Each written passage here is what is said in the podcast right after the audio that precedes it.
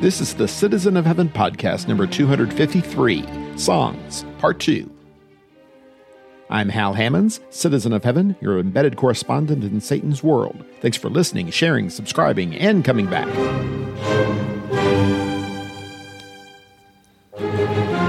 Here's more of my discussion with Michael Eldridge and Brian Rainwater. Here we talk more particularly about the songs we sing as the people of God, old hymnals versus newer collections, old style hymns versus modern radio fare, how we learn songs and whether it's worth the effort, and much, much more. Apologies ahead of time to Hillsong and their song Oceans, which some might think we're picking on. Brian teaches music at Florida College. Michael performs music at acapeldridge.com. I have more than a dozen hymnals and other song collections in my library. The differences are profound between, for instance, the Halal collections from my generation and the Complete Christian Hymnal published in 1940 by Foy Wallace and Marion Davis. Describe, if you could, the evolution of spiritual music over the last hundred years. And how can we use the changing times to our advantage? A lot of songs that have been written over the past, oh, 20 or more years had more uh the rhythm is more syncopated you know uh it it, it moves more it it jigs more you know it uh and it, that makes it a little more uh i guess fun for maybe younger people to sing. It, it it's it's it's a little closer to maybe the kind of the music that they're listening to. It doesn't make it more challenging to to sight read i can tell you that. When you pick up um some of those kind of songs that are in the songs of faith and praise and you try to sight read those things there's all these dots and and flags on the note all over the place. And i mean uh i mean i'm a good sight reader you know i've been playing music for a long time and teach college and all that but some of those are like whoa okay i got to sit down and study that. Whereas you know a lot of the songs in our the songbooks that we typically uh you know the symphonia songbook or songs of the church or or whatever those are much more sight readable. Now of course that's talking about the music side of it. Uh now the word side of it you know there are some that are are super powerful.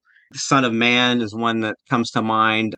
I can't remember exactly uh, all the words to it but that's it was in that's in the songs of faith and praise a, a, a picture in the book of revelation i think chapter four of jesus. Uh amazing song. But you know there are some songs these these songs that are real syncopated nowadays. Well they don't really say a whole lot either. So there, you know, there's pros and cons to newer songs being written. But then you go back in time and you look at songs that were written back, you know, the old Red Sacred Selections songbook that I grew up with.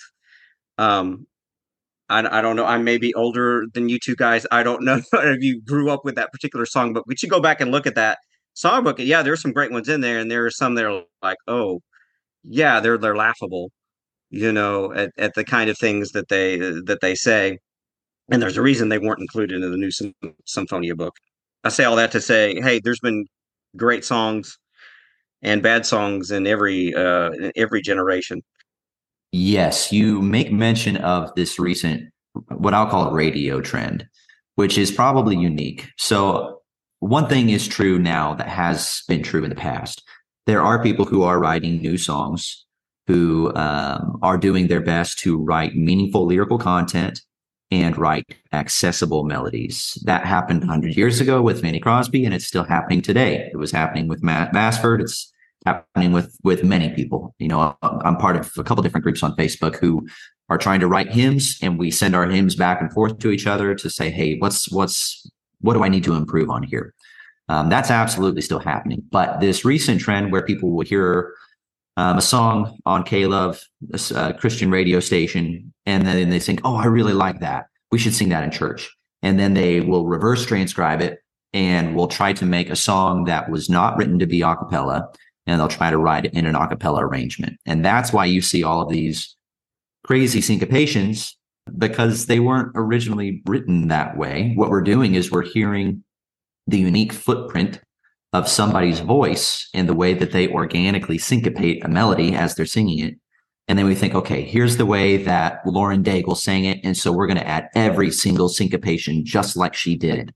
And if you've not heard her actually sing it, then when you look at it on the page, it's going to look ridiculous. It's like, well, what am I supposed to do with this? You know, like you, it's like, I know how to sight read. this is ridiculous and nobody's going to pick this up unless they've heard it on the radio before. And that's why I think songs like that, they're just blips. Uh, they're very popular for a short period of time. And then for the most part, they disappear because they're not always singable. They're not always accessible. I remember one of those songs was Oceans, which it's not been that long. It's like three or four years ago that it came out. I don't hear a whole lot of people talking about oceans, but for a brief period of time, everybody was sharing it on Facebook and YouTube. Oh, here's a group of somebody singing oceans. Well, in the congregation, it's really hard to sing because we've just written Lauren Daigle's voice on a page. And it just doesn't help to, to sing it that way. So I think that's kind of a short term blip on the radar. I don't think that's going to last much longer. Maybe it will. But I mean, most most songs that have long lives have good bones. And that's not to say that there are songs which aren't that great, but have continued to live on forever, or songs that are fantastic and they disappear and fall off our radar, only to be rediscovered again 50 or 75 or 100 years later. Songs like Be Thou My Vision is one of my favorite songs, which is an old song which somehow got lost. And now we're like, where's this been? This is a great song, great melody, great words. Let's sing this again. So songs have a way of appearing and disappearing, but um, you had mentioned changing times. Uh, times are changing, but not in a way that's different than it was in the past. I think times are changing just as they've always changed. And there are new melodies and new songs and new styles that come and go, but there are still people today, just as there were 100 years ago, who are trying to write meaningful songs. And the one thing that changes is our vernacular. So when we do see certain songs in the old sacred selections, yeah, we we might laugh at some of the lyrics, the way that they're phrased, because it's like, okay, we don't say those words anymore. You know, it's it's not normal for us to say them. And then when we do sing those songs with words that we're not familiar with speaking, it's more of a distraction than it is a tool to lead us to worship. Which a hundred years ago, it was probably great. People spoke those words. They used those phrases, and it wasn't a distraction for them. No, it was it was real for them. You mentioned radio, uh, and this this being a unique time. In fact, radio is one thing I wanted to talk about, but not radio from the 21st century. Radio from the 30s and the 40s. A lot of hymns were written for the radio, and it was a really interesting time musically for us because before music was just a social kind of thing sitting around the campfire with a guitar or or whatever. Church might have a piano or an organ or or maybe just a cappella, whatever.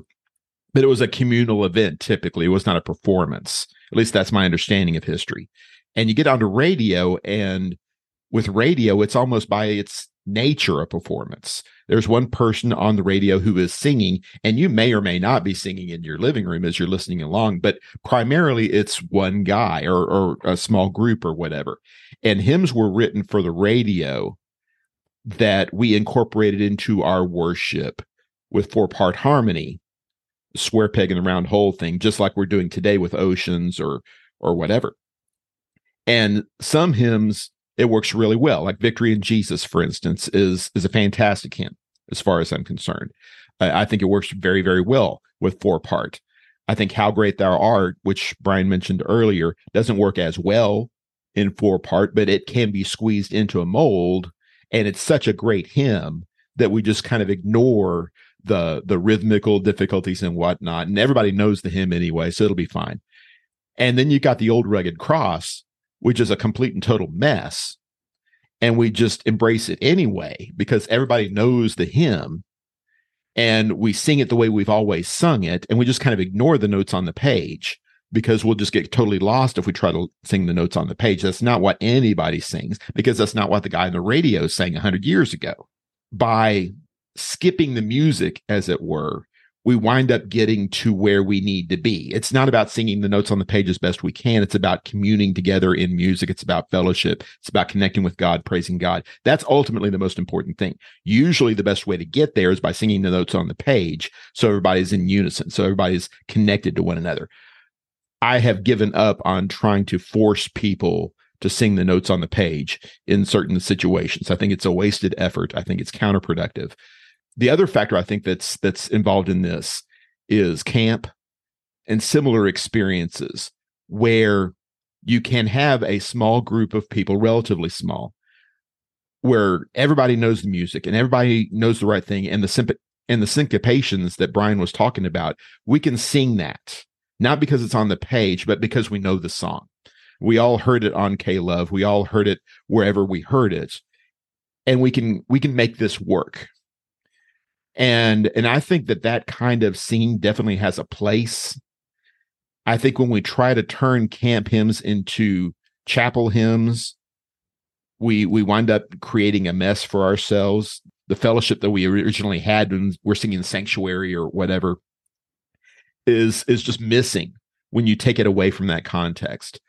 I don't think that makes camp hymns a bad thing.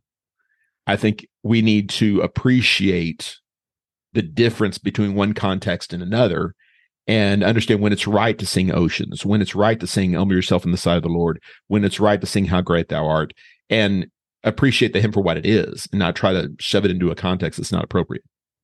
Well, that's that's the job of a song leader too, Right. to know their, their congregation and to not just say, "Hey, listen, we're singing this song whether you like it or not, so you better learn it."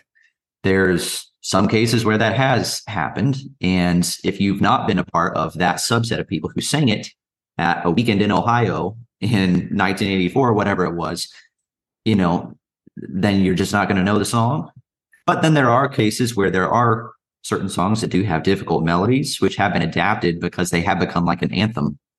And even though they may not be the best um, or most easily accessible songs, they've got so much emotion behind them that that momentum naturally carries them and pushes them into um, a realm where we use them more frequently than we might have otherwise with a song of equal or lesser structural integrity um, or accessibility.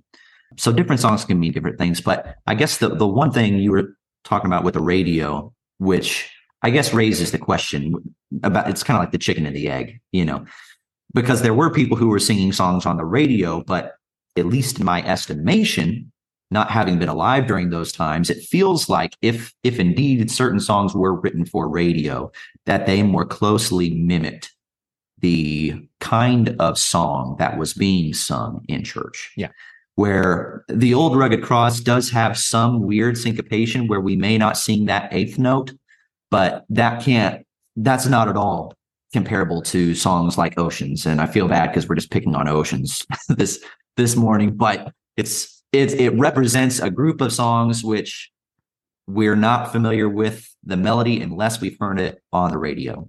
You know, in the 70s or 80s with some of the Gaither songs, where they i'm not sure if they were a made for radio kind of group but they were definitely kind of the beginning of an era of gospel quartets where it was more of a show like the cathedrals and there's still gospel quartets singing now where the songs that they're singing over time start incorporating themselves into our hymnals and then we think oh that's an old familiar song we everybody knows that song but maybe that wasn't the case at the beginning. Is that kind of what you're suggesting that the chicken didn't necessarily come first and the egg doesn't necessarily come first? Sometimes it's a combination of both. Yeah, I think so.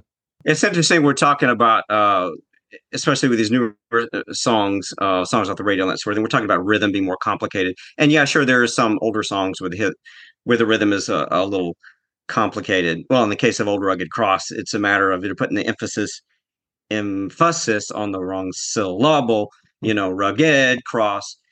It brings up an interesting uh, question is that uh, how do people, most people in our congregations learn songs? Because uh, are they just learning it by ear? Or are they reading the music on the page? Or in some people, it's a combination of, of both.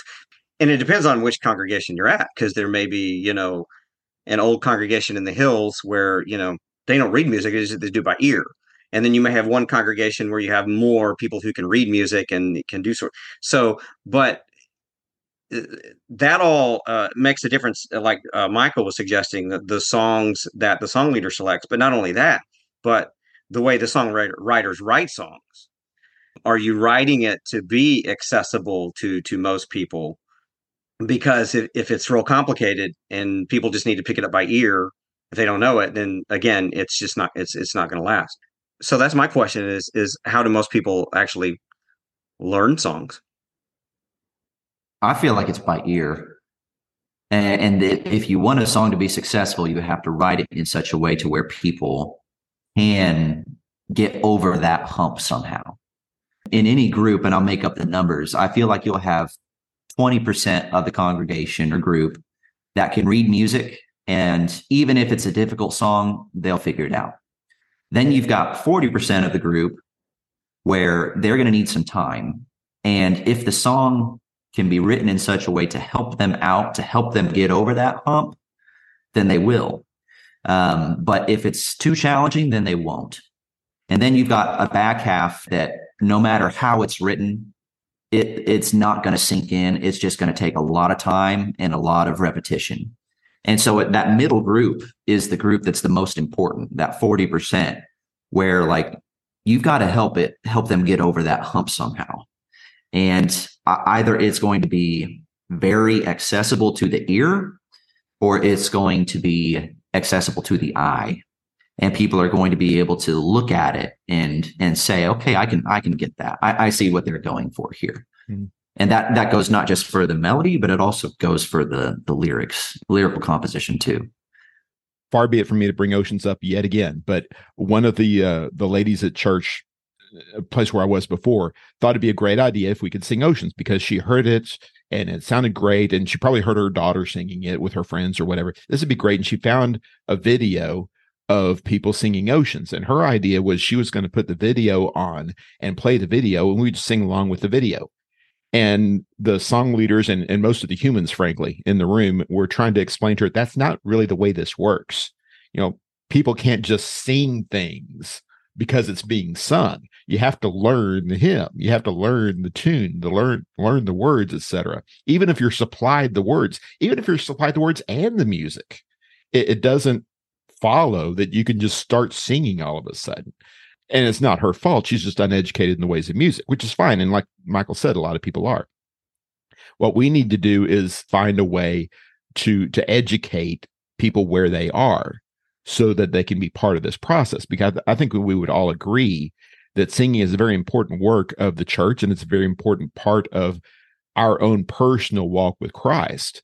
And the better that we do it, the more consistently, the more reverently we do it, the better off we're going to be. So the education has to happen at whatever level it may be. Now, somebody may decide that the best way to do that is to give people a six month crash course in music theory. Good luck with that. I, I don't think that's right. I think that's going to drive off more people than it's going to attract. But uh, however you do it, find a way to do it. Yeah, I think we've all been in, in that room where uh, somebody says, "Okay, we're going to learn a new song here," and then you hear a big inhale, like, mm, "Okay," and it's like, "Okay." You've you've basically got about 30 seconds. If you can't explain this song in 30 seconds, then you got a lot of people who are going to be tuning out but you know song leader gets up it's like okay in verse one we're going to do it this way and then i want the ladies to do this and i want you to sing it this loud dynamic and then the second verse we're going to do a louder dynamic but the guys are going to do this. It's like nope you lost them it's it's too much. Unless they already know the song it's it's too much direction and it's not it's just not going to turn out the way we think it will. Not to say that we shouldn't ever sing those songs but just we need to sit, take special care to introduce them the right way in the right place in the right time. Wh- whatever we can do to help introduce that song there's a tactful way way to do it and a right way to do it. Otherwise you are going to end up with a minority who are like oh we love this song. And the rest of the group doesn't love the song not because they couldn't but because it's just it's beyond them. And uh, it's it's too difficult to incorporate. And so we just end up leaving them behind. And typically what that means is the song stops being sung over time. Yeah, yeah i agree. I think uh, there's a whole lot of people that learn by ear. And you know they just they just don't have that's okay. They just don't have the uh the education musically to understand you know what the those symbols uh, up there represent. That's okay. So but i think that it goes true for uh, whatever part they sing.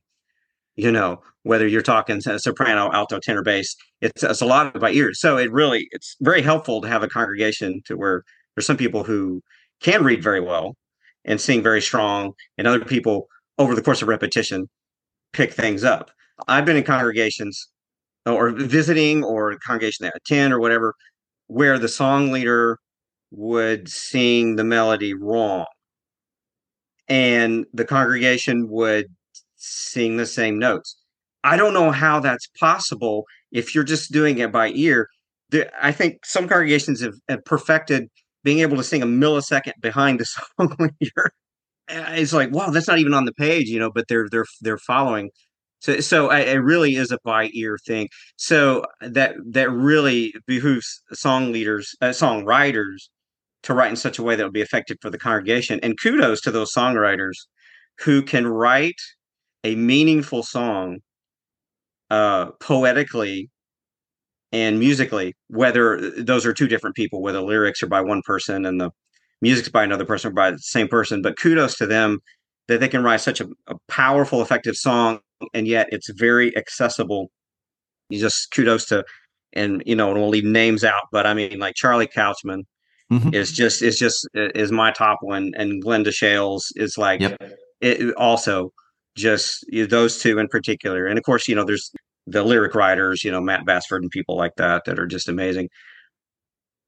Well, before we move on, I know that Brian is going to be talking to all of his students and former students and telling them to listen to this podcast. So we probably have a whole lot of teens and 20s out there listening. And I want to send out an appeal to such ones to show patience to your elders when we are learning these new hymns. Uh, because I have been privileged to be in the presence of dozens of young people who love Behold Our God and they love In Need and, and all of these very strong hymns that have been written in recent days. If they can be properly called hymns, maybe spiritual songs would be a more technical term. I don't know. But they know how the hymns go because they've sung them for five years, 10 years, or whatever. They know them backward and forward, and the old people don't. And they get very impatient with people who can't pick up on it as quickly as they do and maybe never pick up on it at all. And I, on behalf of my contemporaries, I would ask that you be patient with us. We're trying. We really are. We want to sing it as well as you do. And maybe one of these days we'll be, get sort of kind of close to getting there. But don't quit on us yet. We're trying to learn. We really are. And, and kudos to the people who are uh, in the older generations, you know, 60s, 70s, 80s, whatever. Kudos to them that they're open to learning uh, new songs. And not all of them are. But you know, I'm grateful that I'm in a congregation uh, where, yeah, new songs, yeah, let's learn. And there's people of all different ages, and that's just I'm grateful that it's, no, I only want if only if I know it. You know, and that that really limits you because there's some great new stuff that's out there.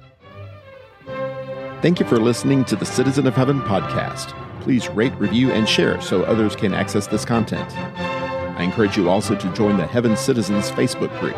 There you will find links to related materials, conversation starters, poll questions, and the occasional special announcement. Also, check out the Hal Hammons channel on YouTube for even more content. Until next time, be strong and courageous, fight the good fight of faith, and do all things in the name of the Lord Jesus. This is Hal Hammons, Citizen of Heaven, signing off.